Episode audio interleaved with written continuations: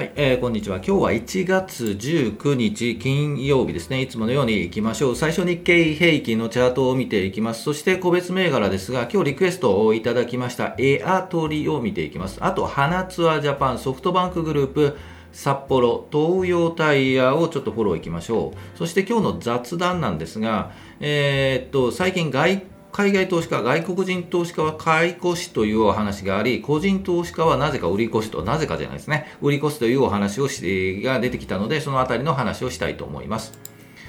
はい、えー、このチャンネルはスイングトレードを基本にしています。同意づきそうな銘柄を上げて、日足のチャートを見ながら、見ながらこのあたり、売りかな買いかなというお話をしていきますので、チャンネル登録、興味があればよろしくお願いします。こんな感じで見ていきますね。それでは行きましょう。はい、えー、まず日経平均からいきましょう。大幅に高くなってますよね。えー、前日比で言うと561円24銭高ということで、えー、前場は引けています。で、えー、日経平均株価は3万6銭。飛んで27円41銭というところで、えー、前場は引けています。それではチャート見ていきます。はい、えー、日経平均の日足のチャートになります。今日ここですよね。えー、昨日は下げたんですが、えー、今日は寄り付きから高いところで始まって、えー、今高いところで推移しているというところです。で、このまま、えっ、と、ずっとね、お話をしていますが、このままぐんぐんと上がるのかというと、なかなかちょっと難しいかなとは思っているんですが、今日上がったのでね、500円もね。えですので、これ期待したいところではあるんですけど、えっ、ー、と、この3万6000円ですよね。えー、今高いところ3万6000円でもうこれ以上抜いていくかというところで、えー、になっています。で、えっ、と、期待はね、もうこれからぐぐっと上がって期待はしたいんですが、一旦はやはり休憩が入ってほしいなというところになっています。ですので、今3万6000円がちょっと節目になりそうな、え感じには見えます。ですので、頑張ってもこの辺りで止まって、来週ぐらいもこのまま横横下がったり、ちょっと下がったり上がったり、下がったり上がったりして、えっ、ー、と、昨日も言いましたが、えー、節分天井という話もね、昔からあるので、えー、この辺りは3万6000円タッチしつつも、なかなか上に抜けない節分ぐらいまでは横に行って、その辺り2月入ってから、ちょっとぎゅーっと下がってきて、この移動平均。赤い25日の移動平均50、黄色の50日移動平均にタッチする。で、えっ、ー、と、ひ、えー、と、彼岸底ですよね。えー、節分天井悲願底なので、こうぐーっと下がって、その悲願あたりが底になって、えー、で、そこからもう一度切り返して上に上がっていくみたいな、えー、チャートをちょっと想像していますので、えーと、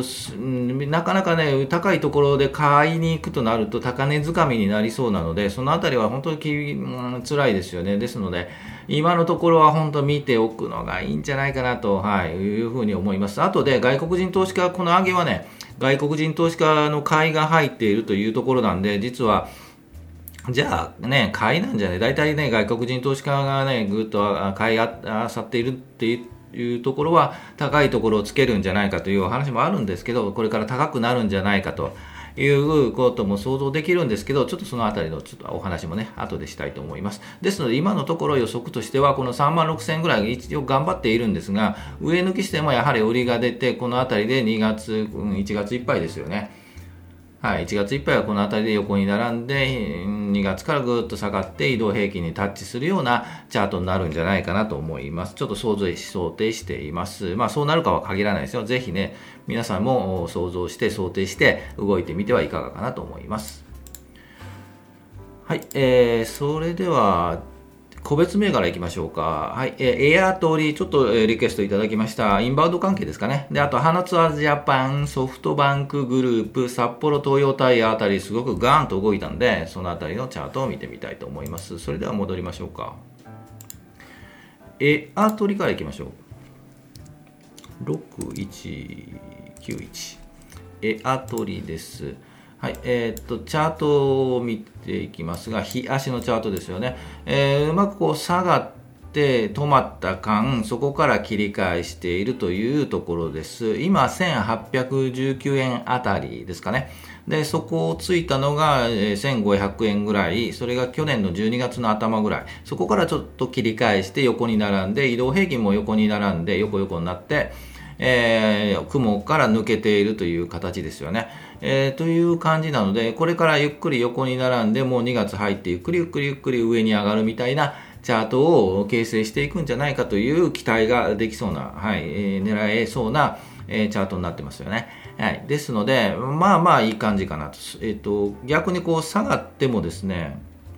えー、1500円あたりまでぐーっと下がっても、このあたりで止まれば、あ一旦ここまでそこっぽいので、形成してるっぽいので、ここで止まれば、まあまあもう一回跳ね返るかなと。逆にここを下に下回るとちょっと危険なので、えー、外してみるという形になりそうですというのを予測してます。えっと、昨日もちょっと損切りのタイミング何パーセントというお話はし,、えー、したんですが、まあ、基本的にこうチャートを見てこの辺りがそこかなということなんで、勝った地点から何パーセントじゃなくて、かえっと、こう下がってきてもこの辺りを底にして、えー、タッチして切り返す。逆にここを抜けて下にガンと下がっちゃうと、えー、その辺りで一旦外すというような判断をしています。で、えっと、上の方ですが、まあ、上がったとしても、まあ、ゆっくりゆっくりこの場合は上がるとは思うので、長い目で見ると、本当2600円とかね、そのあたり、で、うん、ですので、今で言うとそう、2600円で800円ぐらい差があるんですよね。ですが、もうそこまで行くとなると、相当時間がかかりそう。本当に年末ぐらいまでかかりそうなんで、その時は日経平均がね、もう3万6000円、3万、4万円とかね、そのあたりに行っているんじゃないかなというふうには思いますので、えー、そんな感じでちょっと見ていけばいいのかなと思います。はい、お好きな方はもうそろそろね、この辺り、2月ですよね、はい、この辺りで考えてもいいんじゃないかなと思います。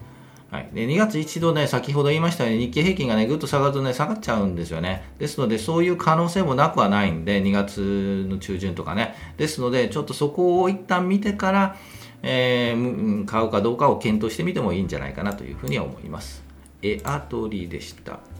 次行きましょう。花ツアージャパン。昨日、えっと、かその前か、はい、買いましたということで、昨日ガンと上がりましたよね。で、ホールドはしていたんですが、えー、っと、ちょっと今日は、まあ、動きとしては緩いですよね。えー、ですが、ちょっと期待できるようなチャートには見えます。このまま来週ぐらいぐーっと上がりそうなんですが、えー、今日実は売っちゃったんですよね。ということなんで、まあ、これだけ、この17日水曜日に、買って、18日こんだけぐーっと上がったんで、えー、まあ、売っても問題ないかなというチャートにはなるんですが、もうちょっと期待してもね、来週あたりぐーっと上がってくるのを期待はできなくもないんで、え、ー、と、正直と今日ホールドしてもよかったかなと思いますが、もうちょっともう、うん、はい、パッと売ってしまいました。で、ちょっともう一度買い直すかは、ちょっと5番の状況も見たいんですが、もうちょっと下がってきたらもう一回買い直そうかな。ちょっとこの辺りは。なんとなくこう今日強ければ、えっ、ー、と、ぐっとまあ来週ぐらいも上がるとは思うんですけど、逆にこう行ってこいパターン、ガンと上がってガンと下がったら、また横横横が続くので、えー、正直こう、まあちょっと下髭を引いているので、ちょっと期待値は高いんですが、えー、逆に売られて行ってこいの状態になってしまうと、ちょっと、うん、来週ぐらいからも横横が続きそうかなというふうに思います。まあ全般的に言って、えー、もう少しに1週間、2週間を見れば上に上がるような感じのチャートではあるんですが、ちょっとその間は、えー、どういうスタンスでいくのかというところかと思います。うんちょっと早まったかなと売るのはね、いう感じはします。もうちょっと安いところが今日はあって、うん、やはりちょっとね、行ってこいパターンがちょっと不安ですね。はい、というところです。本当に目先の小さいところを見ているので、えー、長い、もう少し長い目で見ると、全然まあまあ、このままゆっくり上がっていくような期待のチャートではあります。はい、えー、というところです。じゃソフトバンクグループいきましょうか。今日ガンと上がりましたよね。えっと、ソフトバンクグループは、えっと、ちょっとリクエストいただいてからちょっとお話はしているんですが、えっと、ずっと下向きに来て、この下向きのレンジで来ているんですが、上向きのレンジに切り替わっていますよねというお話をして、まあまあいい感じに、え、ゆっくりゆっくりですが、まあ横に並んでいつつも上に向かっていくのかなというふうに見えています。でやはりこの赤い移動平均ですよね、ぐっとくるので、ちょっと今のところは高い雰囲気が見えるので、もう少し緩んだところ、えー、っとこの赤い移動平均がぐっときたところで、6400円とかね、1月末とか2月ぐらい、えー、そこまで来るとか、この黄色い移動平均のタッチするところ、2月の末ぐらいで6400円かな、まあ、そのあたりでもう一回ゆっくりレンジこの上昇レンジを作りながら振幅をしながらゆっくり上がっていくみたいなチャートに見えますので、えー、なんとなく期待したいですよね。はい、でもう上で言うとやはり7100 7200円。までは一旦そのあたりまではもうちょっと下かな7000円ぐらいまではあまあまあちょっとそのあたりで一旦、うん、タッチすれば考えてみるのがあ一つかなというふうに思います。うん、それまでもうちょっと時間かかりそうですけどね、はい、4月、5月とか、はいえー、そこで日経平均がどうなってるかというところかと思います。えー、札幌行きましょう。札幌ホールディングスです。ずっと右肩上がりで来て、えっと、何回かリクエストをいただいて、ビール、ビールももらえ、もらえるのでね、えー、そのあたりでタイミング、買いタイミングどうですかというお話をした、何回かしたと思います、札幌です。で、札幌は右肩上がりでずっと来ているので、これ正直言って買えませんというちょっとお話をしていました。これなぜかというと、右肩上がりいつ下がるかわからないんですよね。で、えっと、勝ったとして右肩上がり上がったとしてもそれほどね右途中で、えー、上昇している途中で勝っても値幅が取れないというところもあってちょっと難しいですねということでこのチャンネルでは基本的にこういうチャートっていうのは見送る、はい、というところですで今日ガンと下がりましたよねこれちょっとえっと、なぜ下がったのかちょっとわからないんですが、まあ、もまた戻るかもわからないんですが、こういうこともあるので、えっと、正直このタイミングっていうのは難しいんですよね、正直言うとね。えー、ですので、うんとまあ、立ち直るとは思うんですが、えっと、上昇中の一旦の安いところって安くなるというところはあるので、逆に押し目だというタイミングで勝ってもいいんじゃないかなというふうに、まあ、そういう判断であれば、えー、もありかなと思います。逆にもう一本が、えっと、ガッと下がって、逆にこの赤い移動平均ですよね。はい、25日の移動平均にタッチすればもう一回買ってみるというのも、えー、いいんじゃないかなというふうに思います。基本的にいい会社なんで、えっと、買うのは別に問題はないとは思います。えっと、ビールもらえたりもらえたりね、長期投資という形では、えーと、全然問題ないかなというふうには思います。ですが、こういうふうにガンと下がったりするので、ちょっと不安になっちゃいますよね。はい。ですので、えー、っと、できればこう下がったところ、もう一本下がって、この25日移動平均でタッチして、大体これを支えているので、25日の移動平均、えー、50日、えー、そのあたりでタッチして、え、っと拾ってみるのも、はい、一つの投資のやり方かなと思います。はい、もう一個いきましょう。東洋タイヤいきましょう。はい、ガンと下がりましたね。はい。これ11時ぐらいに下がっています。で、これ何かというと、えっ、ー、と、ネットで調べていただければわかるんですが、えっ、ー、と、文集になんか出ましたよね。はい、トヨタイヤが NBOX の部品をめぐり、ホンダに不正報告の疑い、管理基準を満たしていないまあま、えー、そういう実験結果を伏せたまま納入したと。納入かということなんで、本当に確実にそうかわかんないんですよね、これ。うまく書きますよね。不正疑いか。はい。実験結果を伏せたまま納入か。ということで、えっ、ー、と、これが11時ぐらいに出たんですよね。ですので、それを受けて、えー、株価がガーンと下がっちゃいます。もう400円ぐらい下がってますよね。439円安、前日比で言うと。ということなんで、こういうのって正直わからないですよね。えーと、こんなん出るようで、それ出るよっていうのが事前に分かってても、どれぐらい株価に影響するかもちょっと分からないんで、正直これはもう事故、事故でしかないような気がするんで、こういう時はどうするか、持っていて、いや、実は買っちゃったんですよ、前日にと、ちょっと高くなってますよね。これを見て買っちゃったんですよ、で、これガンと下がったんで、どうしましょうという。うね、お話もあったりするんですが、どうしましょうというってところでどうしようもないんですよね、正直言って。まあ投げてしまうのか、えー、投げ打ってしまうのか、AI も我慢してホールドするのかというところなんですが、えっ、ー、と、信憑性にちょっとかけるというか、まあ確かなんでしょうね。そういう不正な、黙ってあげたというところ、はい、不正報告をしないまま、あ納入したというのは、まあそうなんだろうけど、株価には大きく影響しちゃいましたねというところですよね。これからどうなるかといって、一旦戻ると思います。一旦、えっと、月曜日とか火曜日とかガッと戻るとは思うんですが、えっと、ここの今いる水準、いや、前日の水準に戻るまではなかなかちょっと時間かかるかなと。え雰囲気で言うと、こうゆっくりゆっくり戻っていくような感じがしますね、ここまでね。えー、というので、えー、2400円、今2144円39円、えー、2120円ですね。はい、2120円なんですが、ぐっとゆっくり戻って、まあ、2370円とかね、そのあたりまでは来週、再来週ぐらいで戻るかもしれないんですが、まあ、戻ったとしてもそこまでですよね。そのあたりで一旦もう戻ったところで、リバウンドのところで損切りするか、逆にリバウンドを狙うかなんですよね。えー、まあ、企業的にね、本当に悪くはない企業なんで、えー、これをおしめというかね、こういう時に拾うんだっていう方も狙っているとは思うので、そこで拾うかどうかというところです。まあ、詐欺がどこで止まるかですよね。はい、というふうに思います。ちょっと1分足なんか見ましょうかね。1時間じゃなくて、1分で見ると、そうですよね、こんな感じですよね。ここちょうど11時ですよね。11時でガーッと下がって、まあ1分足で見ると2070円ぐらいで止まった感はありますよね。はい。ですので、まあ、この辺りで一旦2080、80円とか、その辺りで指してみるのも一つかなと、もう一回ガンと下がる可能性はなくはないんですが、えー、そういった意味で言うと、引け、より引け、うん、引けなりで買うとか、そういうところもまあ検討の一つかなというふうに思います。うんまあ、安くなったんでね、狙ってみてもいいかなとは思うんですけどね、月曜日にちゃんと状況を見れ見れて、えー、戻ったところ、寄り付きがね、高いところを売ってしまうとか、えー、ができるのであれば、ちょっと狙ってみてもいいんじゃないかなと思います。はい、えー、ということで、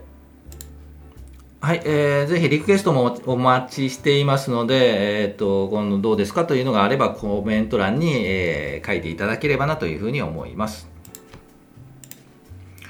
はい、えー、ということで雑談いきましょうか、えー、何ということで、海外投資家は買い越し、個人投資家は売り越しという情報が出ました。えっ、ー、と、2つの、えーと、ネットニュースをちょっと取り上げてみます。1つは株単ですね。えー、株単の方では投資、え